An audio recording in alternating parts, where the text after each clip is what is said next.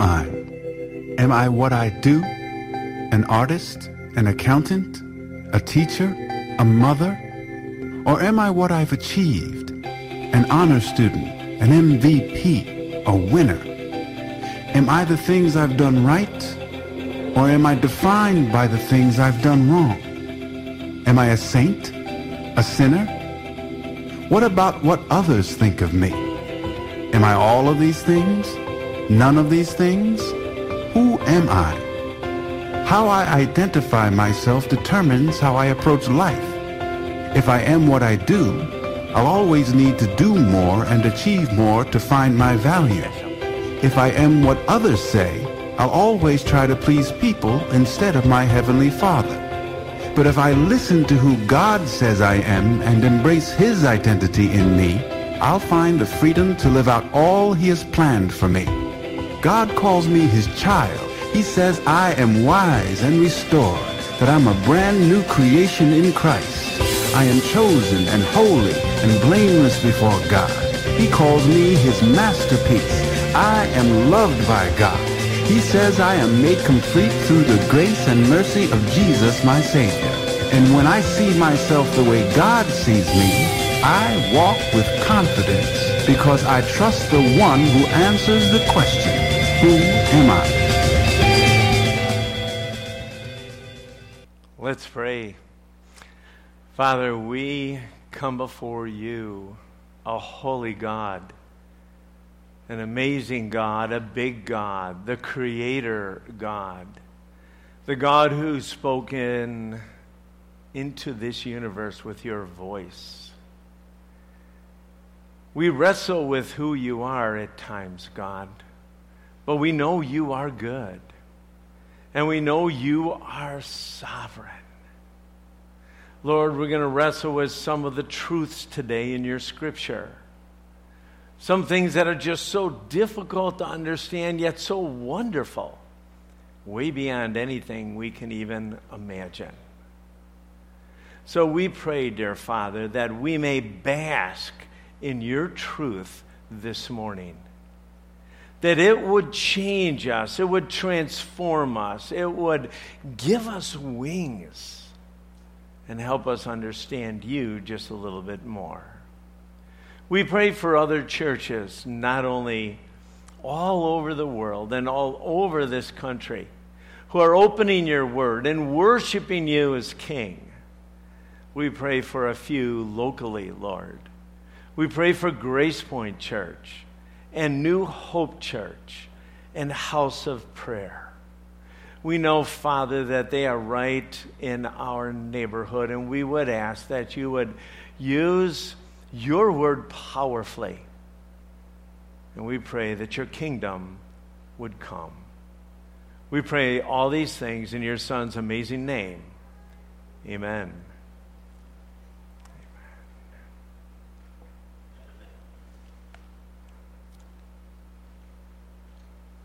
The imprisoned Paul continues to be overwhelmed by God's grace. Well, if you're new to our fellowship or even here for the very first time, we just opened the book of Ephesians. It's in the New Testament, and if you have your Bibles, you can thumb your way to the book of Ephesians or open up your flat screens to Ephesians. But we introduced Ephesians last week. And if for some reason you missed it, I just think the podcast would be unbelievably helpful as we begin our 10, 11, 12 week journey. As we open up this letter that Paul literally wrote while he was in prison. That, well, helps us understand a little bit, but also amazes us. Why would Paul write some of the things that he writes while under house arrest. We know that before Paul, the author of this letter, came to faith, he was a passionate Jewish scholar. He was a hater of Jesus and his followers. But one day on the way to Damascus, Jesus met him on a road, and his life was changed. In just a short amount of time, he started preaching and he began to plant churches all over the known world at that time. One church he planted was in Ephesus. It's a magnificent city. It's a most influential city. And the scriptures tell us that Paul spent about three years in Ephesus, teaching and encouraging and strengthening the believers there. Well, when Paul penned this letter, the first three chapters, and there are six total, first three chapters emphasize doctrine. The last three chapters emphasize behavior. The first half is theological, the second half is practical. And, and let me just remind you again although we have them in chapters and verses, this certainly was added later on so that we might be able to focus on certain parts a little bit easier. But just like if you were to write a letter, you never wrote them in chapters or verses, you would just begin to pen. And that's what Paul did. So, the first half of this letter, he emphasizes all you who have put your faith in Jesus have a brand new life. In the second half, in light of that, live abundantly. Live focusing on eternity. Most of us, again, would like to jump right to chapter 4. I get it. And let's get a little practical, Rick. But Paul wrote those first three chapters for a reason. This beautiful letter tells Christians of their great riches, the inheritance, the fullness in Jesus Christ and his church. He tells them that they can possess and how they can claim and enjoy these possessions. It should give you hope and literally make you thirsty. So today we begin our doctrine focus, foundational for understanding life. You can sense Paul's excitement in Ephesians chapter 1, starting at verse 3, going all the way to verse 14, as he begins to focus all of his attention upward, blessing the triune God who has blessed us in so many ways. In fact, I'm going to have my wife Sharon read this text for us. But what we don't completely understand is that this is one long sentence. You English majors are going to die when you see this. All right? This is tough. But in the Greek language, when this was written, one long sentence from verse 3 all the way to verse 14. Sharon, would you read that for us? All praise to God, the Father of our Lord Jesus Christ, who has blessed us with every spiritual blessing in the heavenly realms because we are united with Christ. Even before he made the world, God loved us and chose us in Christ to be holy and without fault in his eyes. God decided in advance to adopt us into his own family by bringing us to himself through Jesus Christ. This is what he wanted to do, and it gave him great pleasure. So we praise God for the glorious grace he has poured out on us who belong to his dear Son. He is so rich in kindness and grace that he purchased our freedom with the blood of his Son and forgave our sins. He has showered His kindness on us, along with all wisdom and understanding. God has now revealed to us His mysterious will regarding Christ, which is to fulfill His own good plan. And this is the plan.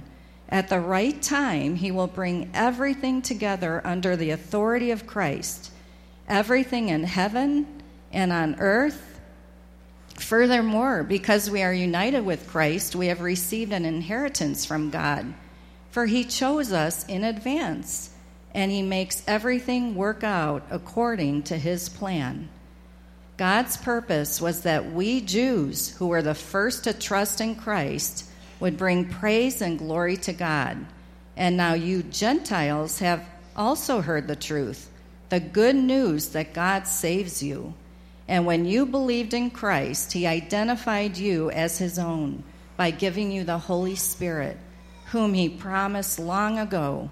The Spirit is God's guarantee that he will give us the inheritance he promised and that he has purchased us to be his own people. He did this so we would praise and glorify him. Paul begins this section with a concert of praise. He is so grateful to God for his salvation and for the church. Paul takes us to the very throne room of the Godhead to show the greatness and the vastness of blessings and treasures of everyone who is in Jesus Christ. In Christ. You're going to see that term over and over and over again in your Bibles. It's a term referring to those folks who have literally responded to the good news, have responded to God's gracious message of hope.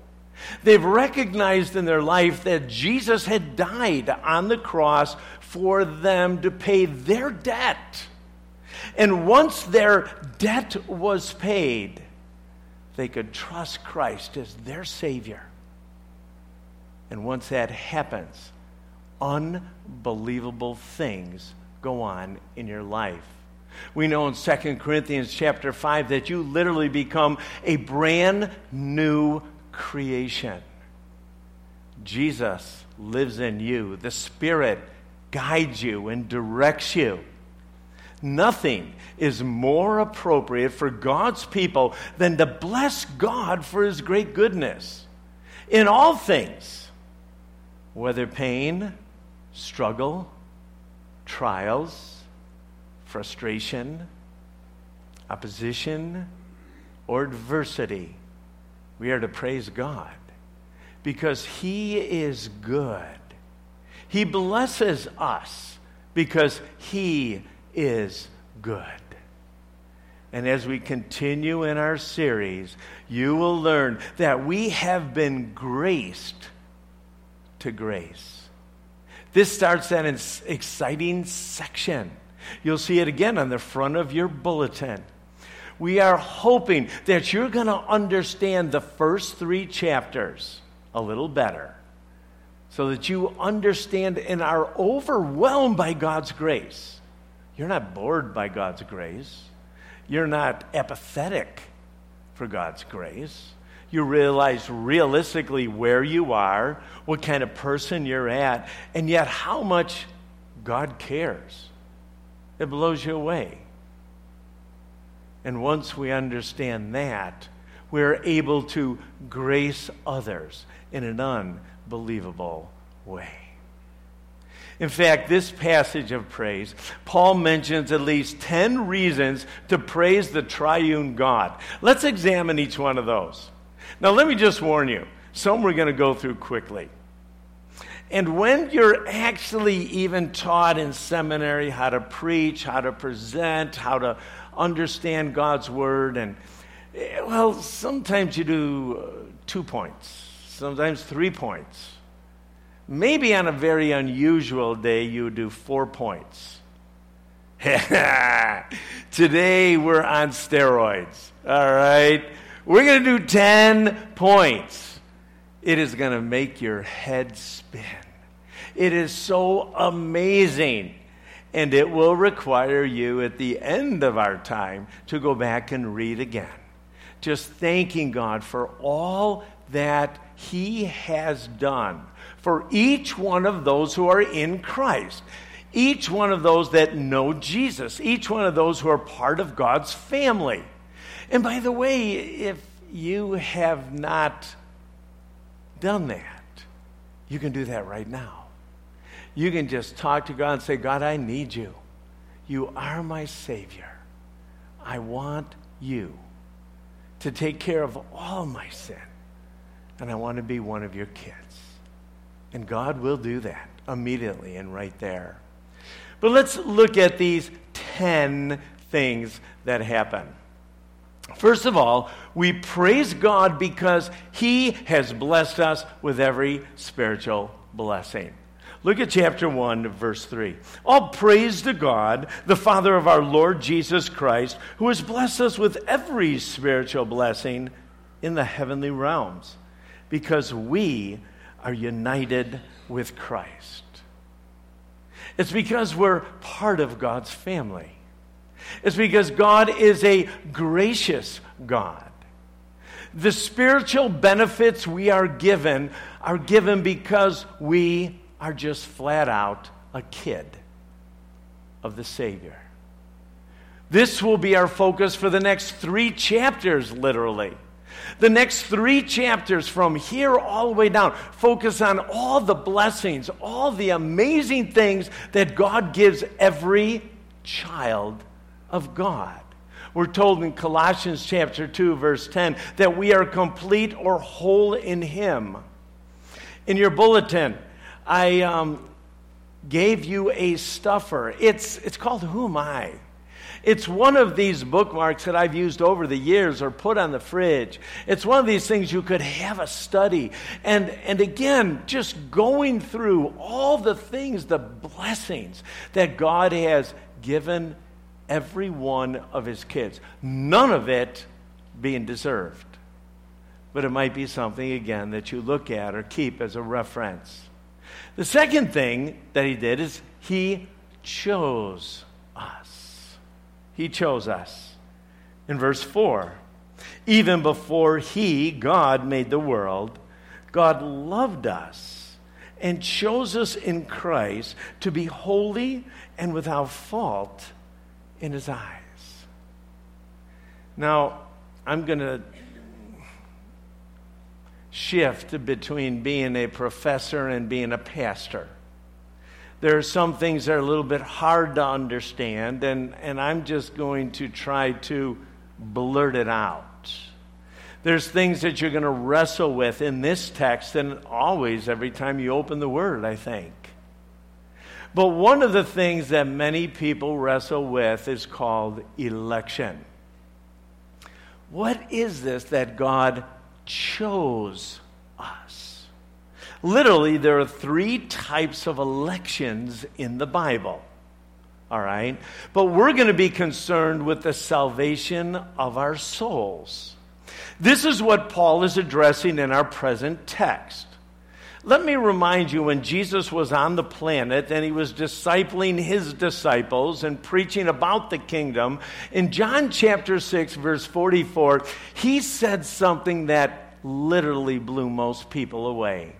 He said this No one can come to the Father unless the Father who sent me draws him.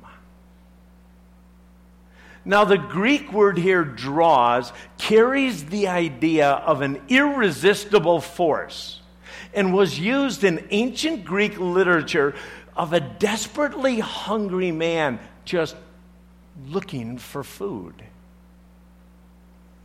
God's elective will irresistibly draws to himself those who he has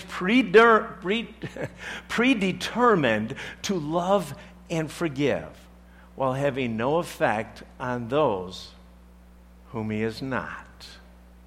If I could say it bluntly, we, we find some more texts in Romans chapter 8 and Romans chapter 9, 1 Thessalonians chapter 1, 1 Peter chapter 1 where God seems to say and does say, I say seems to say because it seems so harsh, that way before the world began, He knew you would be on this planet. And He chose some to respond to Him. So when the good news goes out and the gospel goes out, that the Holy Spirit will prick certain people's hearts and they'll respond and become part of God's family. And others, doesn't make any difference at all. Whoa. John MacArthur says this. He's one of the um, scholars that I dig in and, and use. But, but this is what he said. The word choose here Well, it's in a special Greek tense.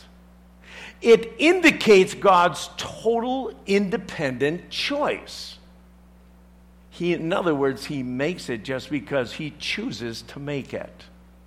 Because the verb is reflective, it signifies that God not only chose by himself, but for himself. His primary purpose in electing the church was that he would receive praise and glory.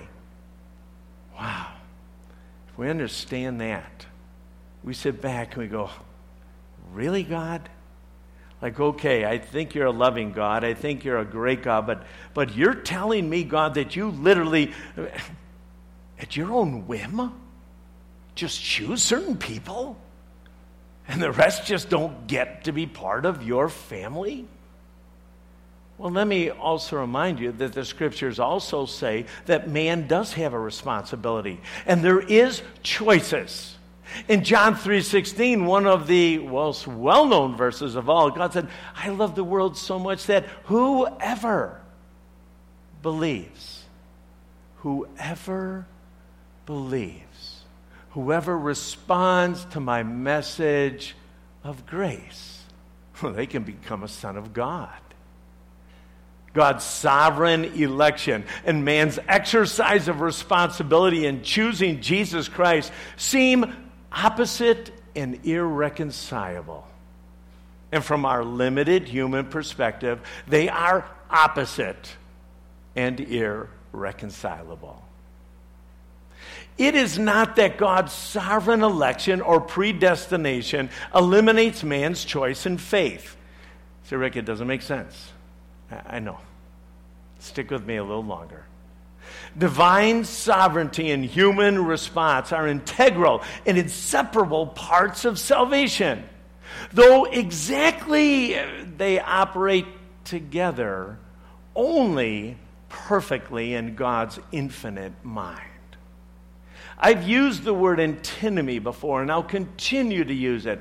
And antinomy are two opposite truths that coexist in exactly the same time. In other words, if God chooses, okay, I can buy that. But if man has free will, it can't be that God chooses. What we're trying to say is this the scriptures say both. So, what I'm encouraging you is let's believe both truths and leave the harmony to God. There's great studies, there's great uh, scholars working and, and trying to bring both of these together. And at least in my short life, I haven't been able to figure it out. So I know God chooses, and that's cool. And I know God also expects each one who becomes part of the family to willingly make that choice. Faith is man's response to God's elective purpose. God's choice of man is election. Man's choice of God is faith. In election, God gives his promises, and by faith, men receive them. All this to say is that in this text, verse 4, God chose before time all those who would become part of his family to be to be holy and faultless. Again, it's how God sees us when we come to the cross. It's not how we are because we continually fail and fall short and do not reflect God well in spite of our new relationship with Him. Let's go to the next thing. He has adopted us. Adopted us. This is so cool. This part. Look at verse 5 and 6. All right? God decided in advance to adopt us into his own family by bringing us to himself through Jesus Christ. This is what he wanted to do, and it gave him great pleasure. So we praise God for his glorious grace he has poured out on us who belong to his dear son. Now, sometimes, and we've all grown up in a really different culture than about 100 years ago, all right? But oftentimes we look, especially if you're in the schools, to be politically correct. And so when the Bible oftentimes even talks about sons, the translators will call them children or the family of God, trying again to relate to our culture a little better. But what I want you to know is being politically correct right here really hurts the text. All right? And let me share with you what the scripture literally says. God decided in advance to adopt us as sons into his family, not just become part of his family. Now, before we get too upset about that, remember the culture they're talking to. First of all, there was slavery. Right above slaves, I hate to say it, but women just kind of got in that. Didn't have much to say, didn't have any power, didn't have any authority. All right? Right above that in the social structure would be a son. That'd be cool, okay, if you were a son. But the ultimate person to be would be the firstborn, the son. He would have all the power. I know it doesn't sound just, but that's just how it was in that culture. He would have the most of the inheritance. He would have all the authority. He would be the one where the land would be passed down. And this literally what Paul is saying, which is so much more cool. He's saying this. He's saying God decided in advance to adopt us into his family as firstborn sons. Not just well, a woman in that culture, not just even a son, but a firstborn son. A son that inherits everything, the son that gets the silver spoon, the son that has all the responsibility. That's what I have given you. It's also mentioned in Galatians chapter 3. But in Romans chapter 8, the scripture says this is that we have a relationship with God that we can even call him Abba Father. Now, to us, and it, this literally drives translators crazy. No one knows how to translate it. It's, it's kind of baby talk for daddy. So we get to talk to the great creator, the King of Kings, and be able to go to him as a cherished first son and call him daddy. Now, what blows your mind if you really look at this, this adopting us as firstborn sons gives God great pleasure. Now, I don't know all of your life and all your secrets, but I know me. And I think maybe one day last year, God was just jumping for joy. Rick, you really obeyed that day. Rick, this was a blessing. But the truth is, sometimes uh, I'm a little slow, and I know you are too. And sometimes we don't behave like an obedient son. but God blows us away. He did this because it brought him great pleasure. So we praise God because of the grace that He dumps on us. Then Ephesians chapter 1 verse 7 makes a seamless transition from the work of God the Father to the work of God the Son, to whom God implemented this plan. Here Paul gives five more reasons to give God our praise. It, this, is, this is really cool. The next thing, he redeemed us. He purchased our freedom. In chapter 1, starting at verse 7. He is so rich in kindness and grace that he purchased our freedom with the blood of his son. And I'm going to stop there because we're going to talk about that last part in a second. There are again two Greek legal terms for redemption. There are. One of the terms refers to kind of a simple purchasing, buying in the market. But the second or other term that is in Greek that uses the word for redemption is used here. And it's used literally to help us understand it's a stronger meaning. And this word literally means and refers to a paying a ransom in order to release a person from bondage, especially that of slavery, which was common in Rome. And so, what Jesus is literally saying is, He is so kind, He is so gracious, He purchased, He paid a ransom for us by dying on the cross. It was the only way that we would be reunited with God. He paid our debt. And because He's so kind and because He's so gracious, he said, I want to go. I want to live on the planet. I want to die. I want to spill my blood so that man can be reunited with us. We're redeemed by his blood, not with perishable things. We're bought back out of slavery so that we might experience life. The next thing in this text is that he forgives us. In verse 7, continuing on, and forgives our sins. He's so rich in his kindness and his grace. He buys us back, redeems us by his death, and then he forgives us of, of our wrongdoings. It's amazing if you study how Jesus forgives. Even when people don't deserve it, he forgives and he forgives you and me. Paul, the apostle, preached forgiveness only comes through Jesus in Acts chapter 13. We see it in the Older Testament in Psalm 103, where he says, Hey, I have taken your iniquities and I've separated from as far as the east is from the west. Oh, it's amazing. God's grace overwhelms us and forgives us for all the wrongdoings we have done, we are doing, and we will do.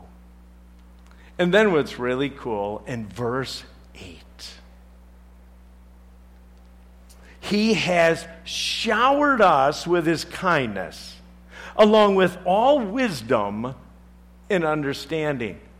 Paul is like a machine gun here. He's just saying, I, I can't believe all the spiritual blessings you've given me.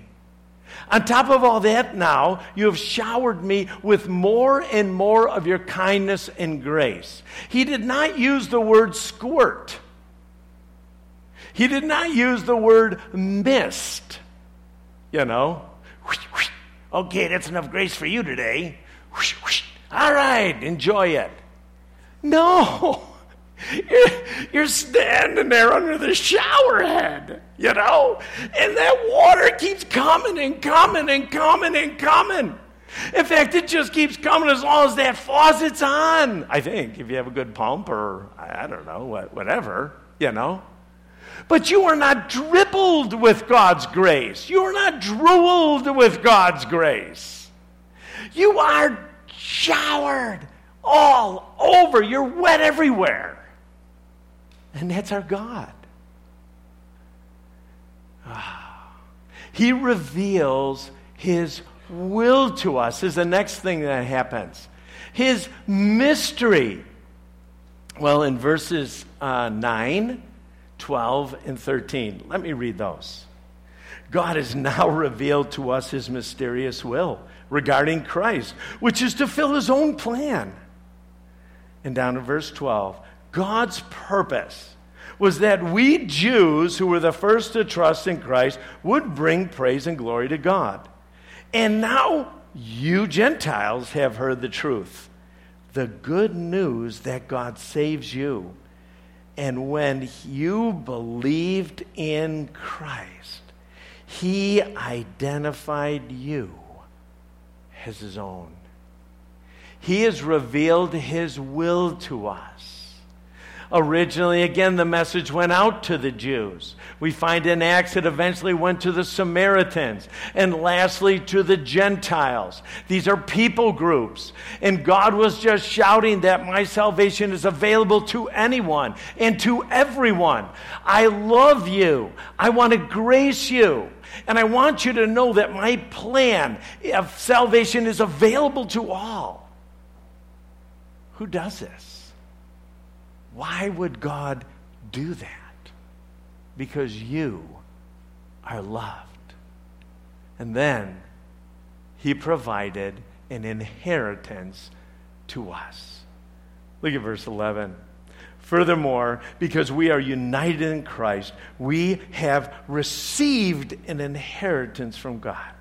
For he chose us in advance and made everything work out according to his plan.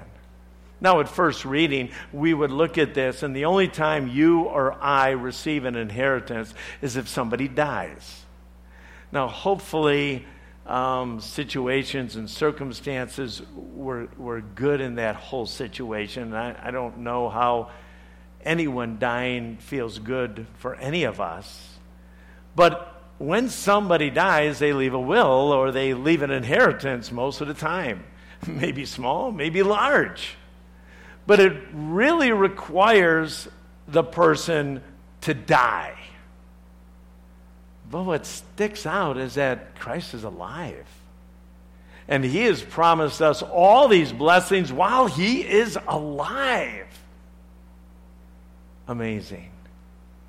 Just as the first three reasons to give God praise related to the work of God the Father, and the next five related to the blessings we have in God the Son. So the last two reasons relate to the work of the Holy Spirit. So this is 9 and 10. Buckle up, we're almost done. All right?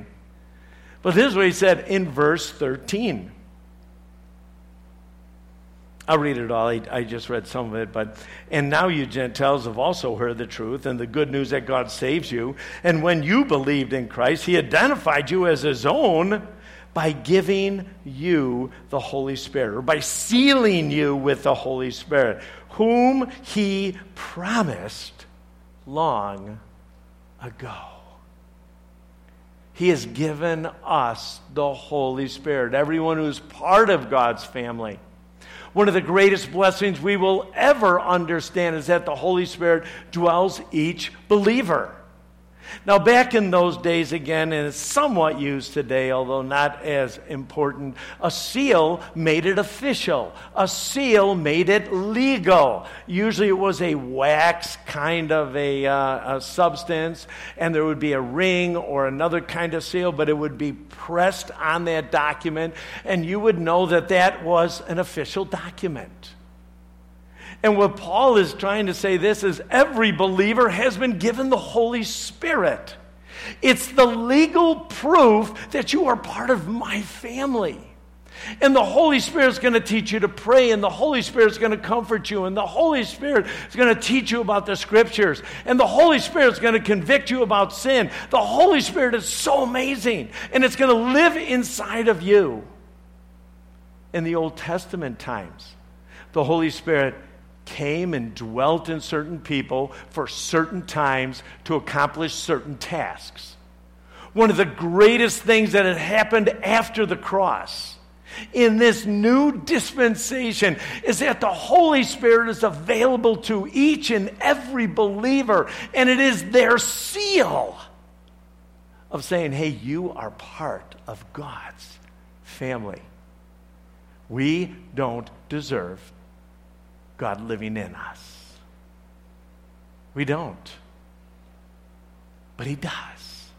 To everyone in Christ, to everyone who has come to Him in faith. And lastly, the tenth thing in these 14 verses, the blessings that He has just been dumping on us, is that He guarantees our inheritance. Just a little different. But in verse 14, the Spirit is God's guarantee that He will give us the inheritance He promised and that He has purchased us to be His own people. He did this so we would praise and glorify Him. Literally, He has given us all these spiritual blessings so that we might bring God honor and glory. We might wake up every single morning and say, Do you believe it? Do, do, do you believe that I'm a child of God? Do you believe I have breath today?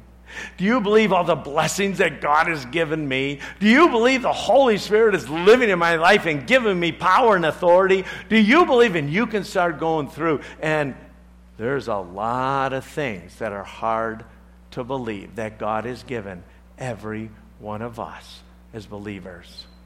You see, our inheritance is the aspect of salvation which primarily, well, which is primarily future, but guaranteed by the Spirit. We were elected or predestined before the world or time existed. We have been redeemed in this present age. We will receive our completed inheritance in ages to come when we fully enter into the Father's eternal and heavenly kingdom. Peter also talks in 1 Peter chapter 1 verse 3 about this amazing inheritance. An inheritance that cannot be destroyed, an inheritance that is uncorruptible.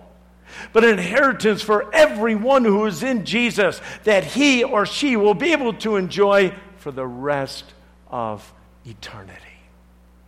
That alone is pretty amazing. It is. But God says, I love you, and I've graced you, and I've blessed you. At least here, even though there's more, Paul's top 10 reasons to give God praise, to leave here because of who you are in Jesus, even though there are more. Let's look at them all. He has blessed us with every spiritual blessing. He has chosen us. He has adopted us. He has redeemed us, purchased our freedom. He forgives us. He has showered us with kindness and grace. He has revealed to us His unbelievable will. He provided inheritance to us. He sealed us by giving us the Holy Spirit. And He guarantees our inheritance. This is just the tip of the iceberg. As you study all that God has done for you and in you because you put your faith in Jesus, it's amazing. It's just amazing. And so we end again with the logo that we have for this series. And that is graced to grace. We have so much God has dumped on us. He has showered us with grace and given us privilege and position way beyond anything we can imagine. And so we never boast about any of our accolades. We never boast of how smart and how wonderful and how terrific and how gifted we are. We boast about how wonderful God is and how I stand amazed and grateful for what He has done for me. Let's pray.